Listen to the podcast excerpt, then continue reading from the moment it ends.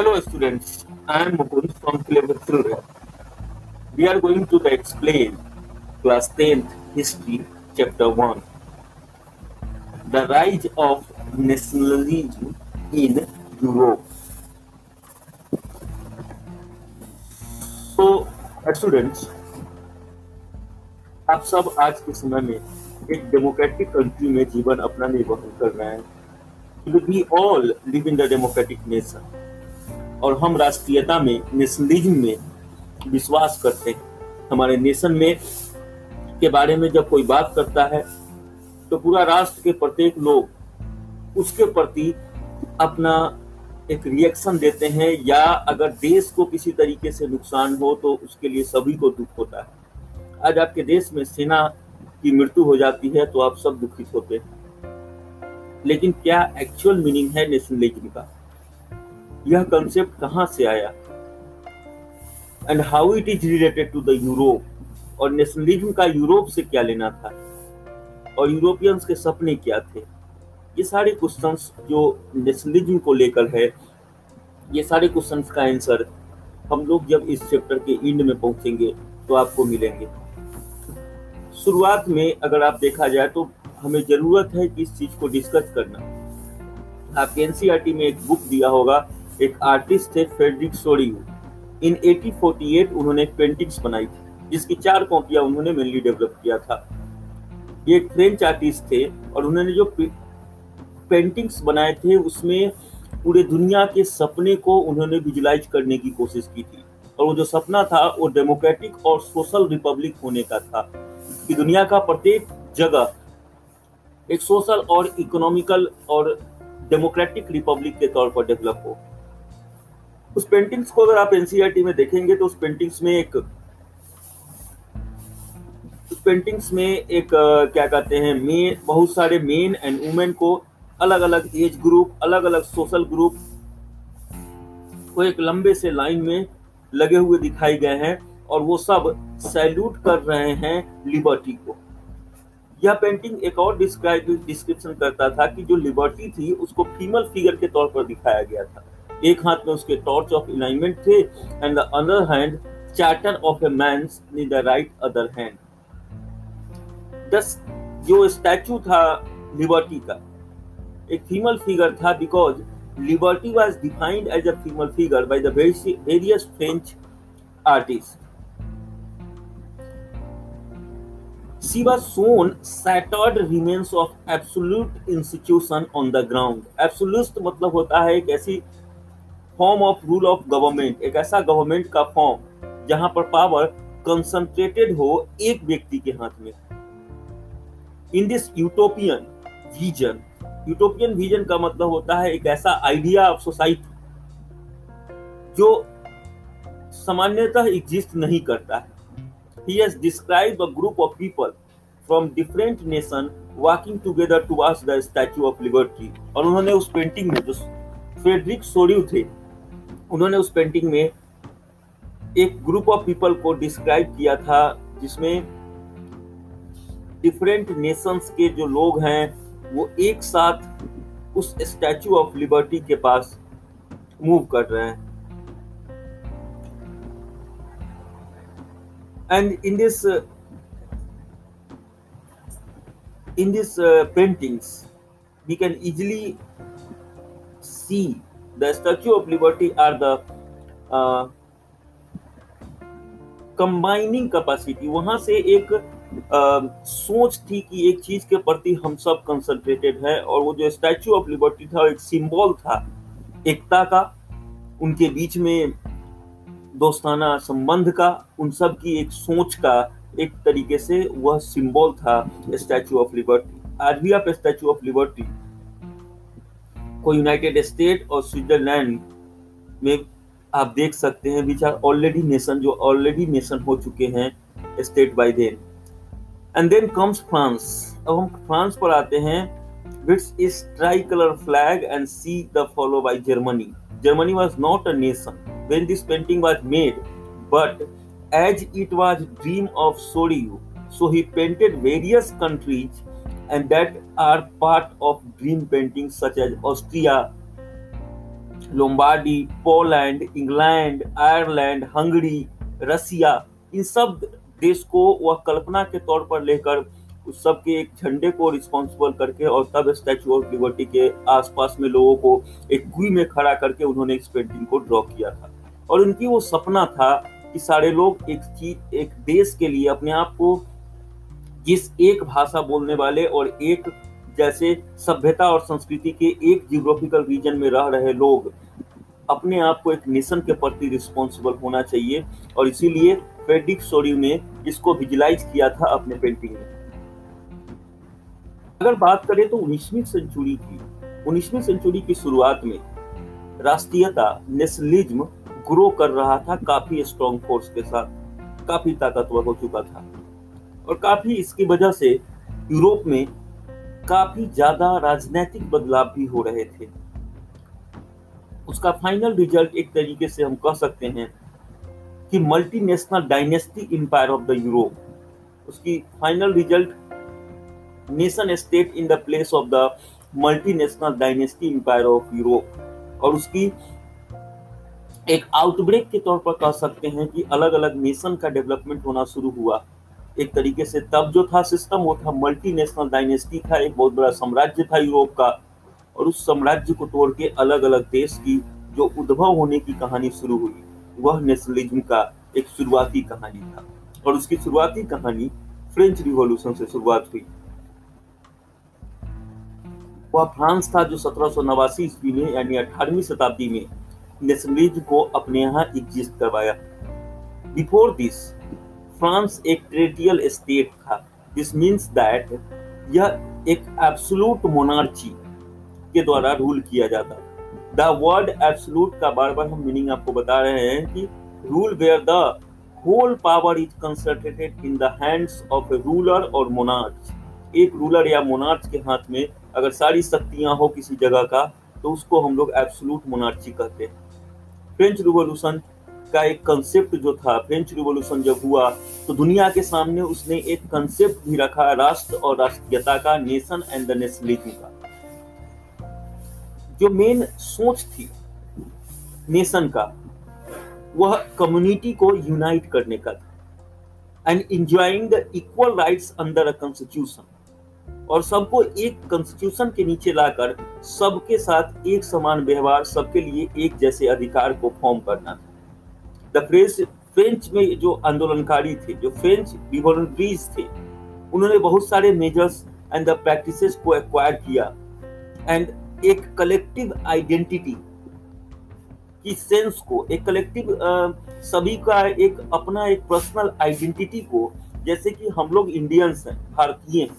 भारत से बाहर हम जब जाते हैं, और जितने लोग आपको मिलते हैं, वो सब आपसे यही पूछते हैं कि क्या तुम भारतीय हो? जब आप हिंदी बोलेंगे और दूसरा कोई अगर बगल में हो तो आपको हिंदी बोलते ही समझ जाएगा कि क्या है इंडियन। सो विदेश में जाने के बाद आपकी आइडेंटिटी क्या रह जाती है?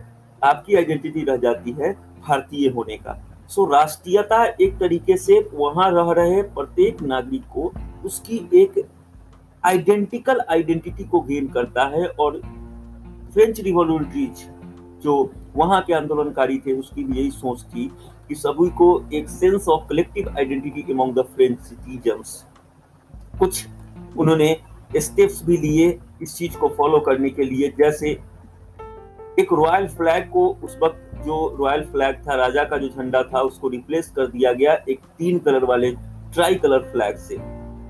The state general was elected by the body of the active citizens and the rename the national assembly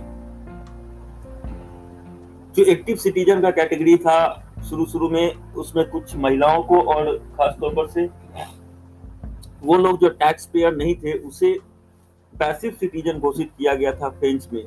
और जो लोग टैक्स पेयर थे, कम से कम तीन दिन की सैलरी के बराबर टैक्स देते थे किसी किसी मजदूर के। तीन दिन के वेज के बराबर टैक्स देते थे। उसको अधिकार दिया गया था वोट करने का और उसको हम लोग एक्टिव सिटीजन कहते हैं। Uniform law for all citizen were formulated सभी के लिए एक समान कानून बनाया गया।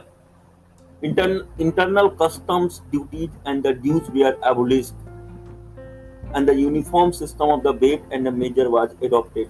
एक समान मापने की जो सिस्टम थी मीट्रिक सिस्टम जो था तोलने की मापने की एक समान पूरे देश में लागू किया गया एंड पूरे देश के लिए फ्रेंच भाषा को एक common language of the nation करार किया गया नॉट ओनली दिस जो फ्रेंच रिवोल्यूटरीज थे made it their mission to spread the idea of nationalism and help Europeans liberate themselves from the dictatorship और जो फ्रांस के रिवोल्यूटरीज थे जब फ्रांस में इस तरीके से बदलाव हो रहा था, फ्रांस के लोग नेशन के प्रति अपने आप को रिस्पॉन्सिबल अब समझने लगे। उनकी सोच कहीं ना कहीं एक निश्चित जियोग्राफिकल रीजन जिस जहाँ पे फ्रेंच बोलने वाले लोग थे, उनके प्रति उनका दायित्व बढ़ता जा रहा था। इस बढ़ती हुई सोच को देखकर जो फ्रांस के आंदोलनकारी थे, उसकी सोच में पूरे यूरोप के को लिबर्ट करना और उस सबको एक डिक्टेटरशिप सरकार से मुक्त करने की सोच उसके अंदर आ रही थी। यहाँ से एक जैकोबिन्स क्लब का सेटिंग होना शुरू हुआ। क्या है जैकोबिन्स क्लब आपको हम बताते हैं। जैसे ही फ्रांस में जब रिवॉल्यूशन हुआ और फ्रांस में जो बदलाव हो रहे थे, यह न्यूज़ आसपास के क्षेत्रों में, यूरोप के अलग अलग टेरिटीज में काफ़ी तेज़ी से फैलना शुरू हो गया। And the students and the other member of the educated middle class शिक्षित जो वर्ग था, उसमें छात्र थे या अदर मेंबर थे, उन्होंने एक तरीके का क्लब का फॉर्मेशन किया। क्लब मतलब संघ होता है, एक तरीके से जैसे कि कोई दल होता है, कोई आज के समय में पॉलिटिकल ग्रुप्स है, वैसे ही जैकोबिन्स क्लब्स का एक फॉर्मेशन हुआ। Jacobins were those revolutionaries who aim to establish a republic in their country by ending the king's rule और जैकोबिन्स का मेनली सोच वही था। वो फ्रेंच रिवोल्यूटिस से इंस्पायर थे। उनसे उनको बहुत सारे एक तरीके से उनको इंस्पायरेशन मिली थी, जिसकी वजह से वो अपने देश में किंग्स रूल को बंद करके किंग्स रूल को खत्म करके and the activities and the campaign of this club allow to the French armies to move into the Holland Belgium Switzerland and much more of the Italy of 1790 and जो activity और campaigns था Jacobins clubs का वो French आर्मीज allow किया उन्हें French आर्मीज ने, और जिसके कारण हॉलैंड बेल्जियम स्विट्जरलैंड एंड कुछ भाग मैक्सिमम भाग इटली के तक उनका वो एक्सपेंडेशन हो चुका था। 1804 से 1815 लगभग 11 साल नेपोलियन का राज रहा फ्रांस पर। नेपोलियन एक फ्रांस का स्टेट्समैन था मेनली एक मिलिट्री लीडर था। जो मिलिट्री पर्सन था और बाद में वहाँ के सत्ता को अपने आप को उसने वहाँ का राजा डिक्लेयर कर लिया या यूँ कहिए कि अपने आप को नेता डिक्लेयर कर लिया He led many successful campaigns during the French Revolutionary Wars and was able to conquer vast part of the Europe. और उसने अपने डायनेस्टी को, अपने फ्रांस को, काफ़ी फ्रांस के बाउंड्री को काफ़ी एक्सटेंड करने की कोशिश की during the revolutionary war he introduce many reforms in the area under his control जितने क्षेत्र उसके प्रभाव क्षेत्र थे, उस प्रभाव क्षेत्रों में नेपोलियन ने काफ़ी हद तक रिफॉर्मेशन और बदलाव किए। He destroyed the democracy in the France and उसने डेमोक्रेसी को खत्म ही कर दिया फ्रांस में but in administration field he had incorporated revolutionaries principle in order to make the whole system more logical and efficient democracy को समाप्त किया, उसने डिक्टेटरशिप लागू कर दिया, जो नेपोलियन बोनापार्ट ही डिसाइड करता था। लेकिन एडमिनिस्ट्रेटिव फ़ील्ड में उसने जो वहाँ के आंदोलनकारियों का जो प्रिंसिपल था, आंदोलनकारियों की जो सोच थी, उस काफ़ी सोच को उसने अपने एडमिनिस्ट्रेशन का हिस्सा बना रखा था जो कि लॉजिकल और इफिशियंट था। One of the important reform एक मतलब बहुत ही महत्वपूर्ण बदलाव किए नेपोलियन बोनापार्ट ने। वो था सिविल कोड ऑफ़ 1804 1804 में, नेपोलियन बोनापार्ट ने एक सिविल कोड का फॉर्मेशन किया, जिसको हम लोग नेपोलियनिक कोड भी कहते हैं। उसमें कुछ फीचर्स रखे गए थे, उसमें कुछ टर्म्स रखे गए थे। पहला था equality before the law was establish कानून के स्तर पर सबको समानता का अधिकार दिया गया। Federal system was abolished right to the property was given सबको अपना प्रॉपर्टी रखने का अधिकार मिला। जन्म के साथ जितने भी प्रिविलेज उसको प्राप्त थे जो एक व्यक्ति के जन्म के साथ ही उसको जो सुख सुविधाएँ मिलती थी उसको वो पूर्णतः समाप्त कर दिया गया। Serfdom and the moral manorial dues there abolished जो अलग अलग टैक्सेस लगाए गए थे राजाओं के द्वारा उसमें से बहुत सारे टैक्सेस को उसने समाप्त कर दिया। ट्रांसपोर्ट और कम्युनिकेशन सिस्टम को इम्प्रूव किया। एंड द कोड वर्ड यह जो कोड था उसको इंट्रोड्यूस किया गया डच रिपब्लिक के द्वारा Switzerland Italy Germany peasants, artisans, workers, and the new business were happy with the new found freedom.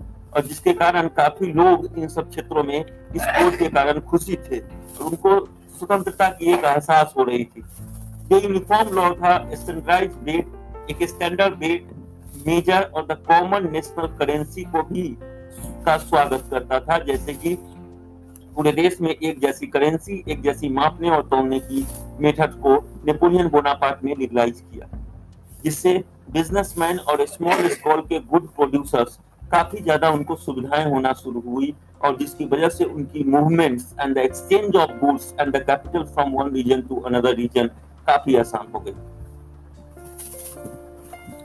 शुरुआत में सब कुछ ठीक ठाक था but French arrives there welcome in the many places such as Holland और फ्रेंच की काफ़ी जगह पर स्वागत भी हो रहा था, जैसे हॉलैंड था, स्विट्जरलैंड था, ब्रसल्स थे मेंस थे Milan and the Warsaw.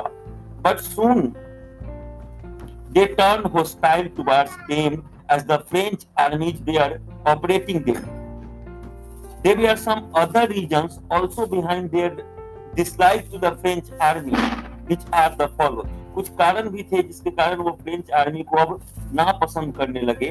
उसके कारण इस तरीके से। Increase in taxation and censorship कुछ ज़्यादा ही हस्तक्षेप और टैक्सेशन में इंक्रीमेंट था। Force enlistment of the common people to the French army in order to fulfill the aim of the conquering the rest of the Europe etc.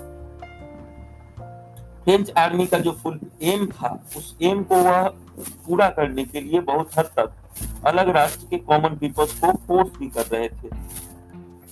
And यहाँ से एक दूसरी अध्याय की शुरुआत हुई the making of nationalism in Europe so now we look out the making of the nationalism in Europe but before हमें जानने की, समझने की ज़रूरत है। जो यूरोप का कंपोजिशन था, जो उसका बनावट था, वो काफ़ी ज़्यादा अलग अलग किंगडम्स में बचे हुए थे। जैसे Dutch cantons were ruled by the those rulers who had the autonomous territories autonomous का मतलब क्या होता है? जो अपने से ही सारे डिसीज़न लेता हो, बहुत कब इंटरफेयर हो ऊपरी किंगडम का। There were monarchies within the territories of which lived diverse people. दूसरा था जर्मनी था इटली था स्विट्जरलैंड था ये भी अलग अलग किंगडम्स में डिवाइडेड थे and they were ruled by the different rulers और ये सब अलग अलग राजाओं के द्वारा रूल किए जाते थे eastern and the central Europe was under autocratic kingdom within the territories of which lived diverse people. The people had nothing in common. जो ये किंगडम्स थे कुछ ईस्टर्न और सेंट्रल यूरोप में, वह अलग अलग टाइप के पीपल्स को एक किंगडम में कन्वर्ट किया गया था। उनके बीच में समानताएँ नहीं थी। उनके कल्चर अलग थे। उनकी भाषाएँ अलग थी। एंड उनके अपने पहनावे, सारी चीज़ें काफ़ी विभिन्नताएँ थी। फॉर एग्ज़ाम्पल में आप कह सकते हैं कि Habsburg empire that is the rule from Austria Hungary was composed of the different region and the people. Austria से हंगरी तक एक एम्पायर था, जिसको हैब हैब्सबर्ग एम्पायर कहते हैं, जो ऑस्ट्रिया से हंगरी तक को मिलाकर डिफरेंट रीजन्स को मिलाकर अलग अलग लोगों को मिलाकर एक एम्पायर बनाया गया था। इसमें अल्पाइन रीजन थे टाइरल थे, ऑस्ट्रिया था, स्विट्जरलैंड था एंड द Austria and पापा Papa, Papa.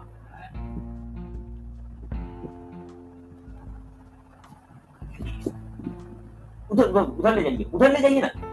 ले जाओ।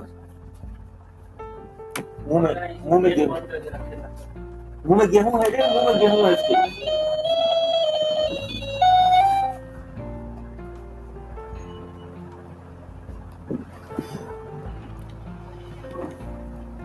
तो आर्टिसियर्स जो वहाँ पर थे, जो एटोक्रेटिक इन क्षेत्रों में जो एटोक्रेटिक जो कंपोज किया गया था, वो अलग अलग रीजन्स और अलग अलग पीपल्स को मिलाकर खासतौर पर से जो अल्पाइन रीजन था, इसके बारे में अभी हम आपको बता रहे थे Tyrol Austria and the Bohemia in this area the aristocrat where the German speaking where it also include Lombardy and the Veneta, Veneta Their peoples spoke Italian. On the other hand, in Hungary, half of the population spoke Magyar.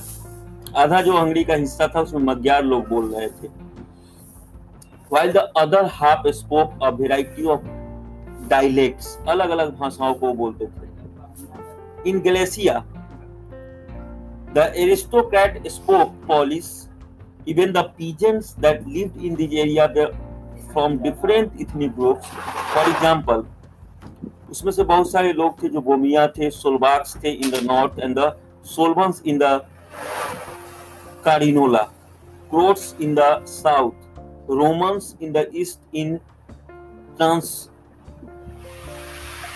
Salvonia. So now we can easily understand that there were nothing common among the groups. The only common things was that they had loyalty to the common empire उन सबको एक common empire के द्वारा एक साथ रखा गया था, लेकिन उनके बीच में समानताएँ नहीं थी। यानी उनको बलपूर्वक एक साथ रखा गया था, वो इच्छाओं पूर्वक एक साथ रहने के लिए तैयार नहीं थे। There the question here arise यहाँ पर एक सवाल उत्पन्न होता है कि आखिर आइडिया ऑफ़ नेशनलिज्म कैसे राइज हो रहा था इन हिस्सों में? एंड वाई क्यों हो रहा था? और क्या आपको समझने की ज़रूरत है इससे पहले कि सोसाइटी के जो हिस्से थे, जो जगह थे सोसाइटी में, वह सब डिवाइडेड थे एंड द अलग अलग इशू को फेस कर रहे थे द कॉमन पीपल्स उसके अंदर जो रह रहे थे, वो सब अलग अलग इशू को फेस कर रहे थे। एरिस्टोक्रेसी और द मिडिल क्लास का जो कहानी था। Aristocrat were the rich class जो एरिस्टोक्रेट होते थे, वो काफ़ी अमीर होते थे। एंड डोमिनेटिंग क्लास था यूरोप में। काफ़ी उसकी वर्चस्व थी यूरोप में। इस इस सोसाइटी के जो मेंबर होते थे, उनके जीवन जीने का तरीका जो था, वो एक समान था। They were the owners of the estate in the village and along also big houses वो मालिक हुआ करते थे बड़े बड़े स्टेट्स का, काफ़ी गाँव, एक एक गाँव के मालिक होते थे और उनके पास बड़े बड़े घर होते थे। वो सब फ्रेंच भाषा को बोलते थे एंड उनकी जो सारी परिवार थी most of them have the matrimonial alliance however this groups was small in numbers काफ़ी कम संख्या थी ऐसे ग्रुप्स का and the major population compromise of the peasants और मैक्सिमम जो पॉपुलेशन था वो गरीबों और पीजेंट्स का ही था। तो western part of the land was formed by the tents and the small owners. There is the eastern part and the land is the central Europe was cultivated by surf. इस समय period में, इस समय की शुरुआत में जो western part था और जो सेंट्रल यूरोप था, वो एक इंडस्ट्रियल ग्रोथ को महसूस कर रहा था। यहाँ पर जो ग्रोथ थी, वो काफ़ी ज़्यादा शहरों और एक कमर्शियल क्लास को इमर्ज करने में मदद कर रहा था। सो नाइनटीन सेंचुरी के शुरुआत में एक नया सोशल ग्रुप का एग्जिस्टेंस आया या यूँ कहिए कि एक नए सोशल ग्रुप का शुरुआत होना शुरू हुआ। There were working class population and the middle class made up industrial businessman professionals वही इमर्जिंग क्लास जो था वो मिडिल क्लास था, जो स्मॉल बिजनेसमैन थे, उसमें इंडस्ट्रीज़ थे प्रोफेशनल्स थे. And the idea of nationalism grew stronger among these were the educated liberal middle class group और यही जो मिडिल क्लास थे, जो नया सोशल ग्रुप इमर्ज हो रहा था, उन्नीसवीं शताब्दी के शुरुआत में, जो शिक्षित भी थे और थोड़े से प्रॉस्पर भी थे, यही पाल रहे थे उस नेशनलिज्म के कंसेप्ट को. टिल नाउ अब हमें ये ज़रूरत है कि यहाँ पर डिस्कस करें कि पीपल अलग अलग हिस्सों में अलग अलग पार्ट्स ऑफ़ यूरोप में, जो liberals nationalism of the country में रह रहे थे question arises to what exactly do we mean by the liberal nationalism? Liberal nationalism का एक्चुअल मतलब क्या है what did liberal nationalism stand for so nineteen century के शुरुआत में नेशनलिज्म का जो आइडिया था और जो लिबरलिज्म का जो आइडिया था वो काफ़ी एक दूसरे के क्लोज था। Closely related to the Europe liberalism liberal और liberalism is derived from the Latin word एक लैटिन वर्ड है liber L I B E R liber means free in Europe the middle class saw liberalism as freedom for the individual and equality for all before the law सबके लिए एक समानता और सबके लिए एक जैसे कानून की मांग ही एक तरीके से लिबरलिज्म कहलाता था उस समय। They all stressed for the government elected by the peoples और वो सब की सोच थी कि जो सरकार चुनी जाए, वो लोगों के द्वारा चुनी जाए। French revolution took place the term liberalism has taken shape into the new meaning और जब रिवॉल्यूशन शुरुआत हुई तो उस वक्त रिवॉल्यूशन जो फ्रेंच रिवॉल्यूशन था वो लिबरलिज्म लिबरलिज्म का लिबरल्स का एक नया, एक तरीके से पहनावा था, एक नया वर्ड था उनके लिए। But the end of autocracy and the clerical privilege it also mean that farming of farming of the constitution and the formation of the government through parliament. 19th century में liberals also had laid stress upon the right of property. उन्होंने सरकार बनाने तक ही अपने आप को निश्चित नहीं किया। उनकी एक तरीके से उनके लिए भी चिंता था कि आखिर प्रॉपर्टी जो है देश एक निश्चित जोग्राफिकल रीजन में उसकी राइट्स किस आधार पर डिस्ट्रीब्यूट किए जाए। Through people they are granted with the equality before the law तब तक लोगों को कानून के आधार पर सबको एक समानता दिया जा चुका था। लेकिन वोट का जो राइट था, वो अभी भी सभी सिटीजन के लिए एक समान नहीं थे। Even in France where France revolution took place people were guaranteed the rights of equality before the law but the right to vote are not given to the everyone जैसा कि आपको बताया है कि उसमें दो कैटेगरी में बांट दिया गया था पीपल्स को, एक पैसिव सिटीजन और एक एक्टिव सिटीजन। सभी को वो अधिकार नहीं दिया गया था कि आप वोट कर सकते हैं। ओनली द मेन और वो भी खासतौर पर से सिर्फ़ पुरुष को दिया गया था जिसके पास प्रॉपर्टी था, जिसके जो टैक्स पेयर थे, उन्हीं को वोट करने का अधिकार था। वो मान, वो मेन जिसके पास प्रॉपर्टी नहीं था, और वह वुमेन्स जो अमीर परिवार से भी थे या गरीब परिवार से सारे वुमेन्स को इस ग्रुप से अलग रखा गया था। But it was only for a short period under the Jacobins that all the adult men with और without property enjoy right to vote but ये कुछ समय के लिए था जब जैकोबिन्स क्लब का फॉर्मेशन हुआ जैकोबिन्स ने सभी एडल्ट मेन और वुमेन्स को वोट करने का अधिकार दे दिया। लेटर ऑन देन नेपोलियन जब एग्जिस्ट में आया, जब शक्ति में नेपोलियन आया और उन्होंने एक नेपोलियन नेपोली कोड को 1804 में लॉन्च किया। तो right of suffrage was limited back of the few members of society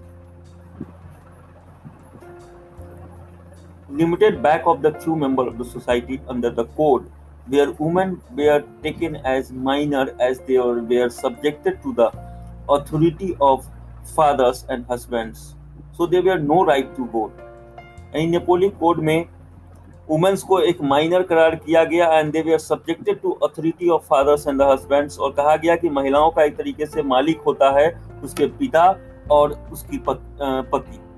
so so, उनके पास अधिकार नहीं है राइट टू वोट नहीं है। And the various movements by the womens and the non propertied non propertied man demanded equal political rights और उस वक्त एक बहुत सारे मूवमेंट्स हुए नेपोलियन बोनापार्ट के नेपोलियन बोनापार्ट के समय। इक्वल पॉलिटिकल राइट्स के लिए संघर्ष कर रहे थे। अगर व्यापार के पॉइंट ऑफ़ व्यू से समझे तो लिबरल्स जो थे, उनके फ्रीडम उनकी जो सोच थी freedom of market and abolition of the various types of the taxes on the movement of the goods and the capital बहुत सारे तरीके की टैक्सेस को खत्म करना और गुड्स और कैपिटल के मूवमेंट को बेहतर बनाने की तरफ़ भी था। The freedom of market and the abolition of the state-imposed restrictions was a huge demand made by the new middle class. और नया जो सोशल ग्रुप आपके सामने डेवलप होकर आया है मिडिल क्लास उसकी भी एक बहुत